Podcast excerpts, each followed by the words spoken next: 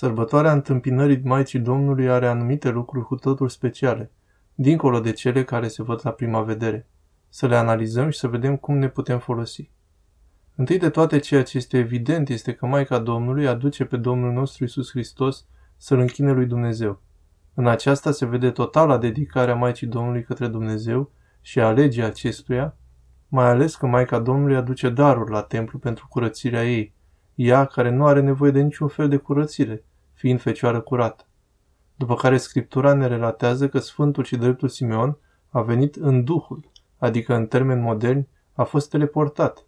Traducerea românească care spune din îndemnul Duhului nu este corectă. Originalul spune în pneumati, deci Sfântul Simeon a dispărut de acolo de unde se afla, unii spun că în casa lui, și a apărut la templu. De asemenea, Sfântul Simeon era foarte bătrân. Unii spun că de 400 sau 500 de ani, însă cea mai plauzibilă vârstă, dacă este să ne bazăm pe datele din viața sa, ar fi în jur de 270 de ani, o vârstă care desigur implică minunea întâmplată în viața sa. Se spune că Sfântul Simeon era unul din cei 70 și doi după unii, de învățați care au tradus Vechiul Testament în greacă. Această traducere, numită Septuaginta, grupul celor 70, a avut loc pe la mijlocul secolului 3 înainte de Hristos.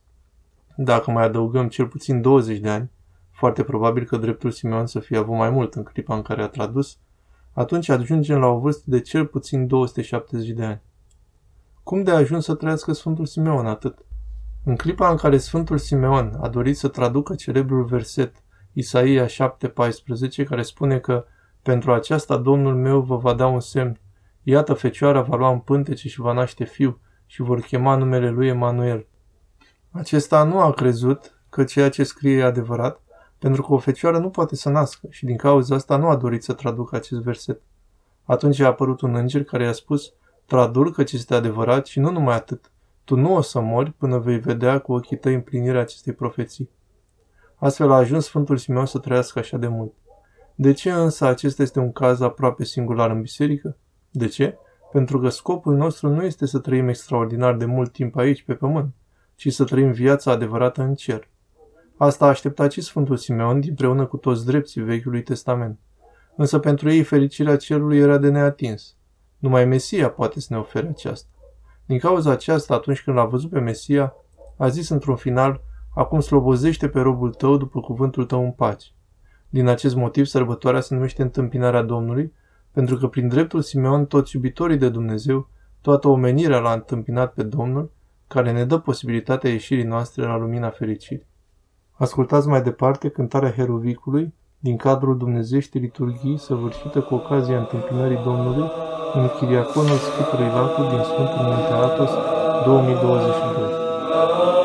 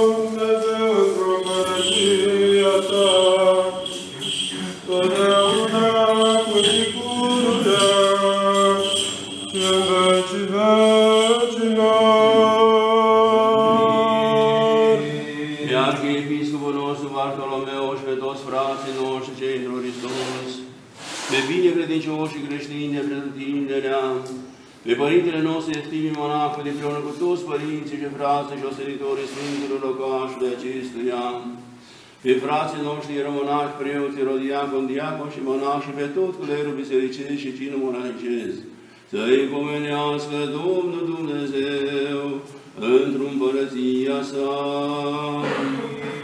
Pe fericiți și de apururile pomeniți ctitori ai Sfântului locașului acestuia și pe alți ctitori miluitori și făcători de bine. Pe cei adormiți din neamurile noastre, strămoși, moși, părinți, frați, surori, fii și fiice, pe fiecare după numele Său. Pe bine credincioși și ostași căzuți pe toate câmpurile de luptă, pentru apărarea țării, întregirea neamului și slava Sfintei noastre biserici pe cei ce au adus aceste cinstite daruri și pe cei pentru care s-au adus vii și adormiți, să-i pomenească Domnul Dumnezeu într-o împărăția sa. și pe voi, pe tot drept slăvitorilor creștini, să vă pomenească Domnul Dumnezeu într-o împărăția sa, totdeauna cu și pururea și în vecii vecilor.